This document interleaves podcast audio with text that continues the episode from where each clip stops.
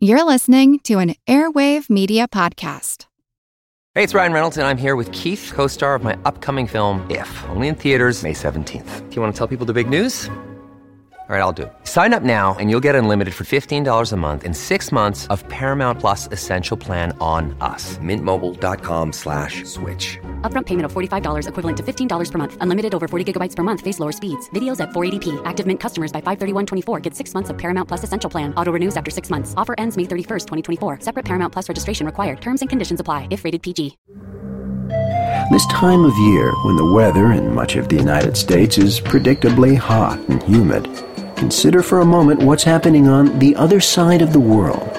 I'm Jim Metzner, and this is the pulse of the planet.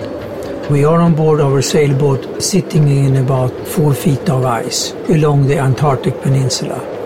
And the wind that we experience is a special wind that is related to depressions coming through Drake Passage and bring a northeasterly wind of hurricane force and sometimes up to 90 to 100, 110 knots. It's winter in Antarctica, and Rolf Bjelke and Deborah Shapiro experienced the full impact of the polar winter when they spent an entire season aboard their sailboat frozen in the Antarctic ice. The storm force winds are part of the cycle of depressions that spin away from the opposite side of Antarctica and work their way around the Antarctic continent.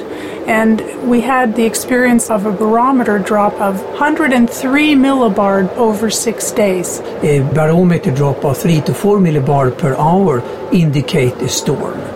And when your ship's going down 100 millibar, you know that you're in for something special. The storm was so intense that even the thick ice surrounding their boat and holding it fast proved to be no match for the power of the wind. When this particular storm started, we felt very secure and we're very surprised to see that the storm was so strong the boat broke loose from the ice and was thrown on the side. We were heeling over, I would say, up to 25 degrees from just the windage in the rigging. We'll hear more about the Antarctic winter in future programs. I'm Jim Metzner, and this is the pulse of the planet.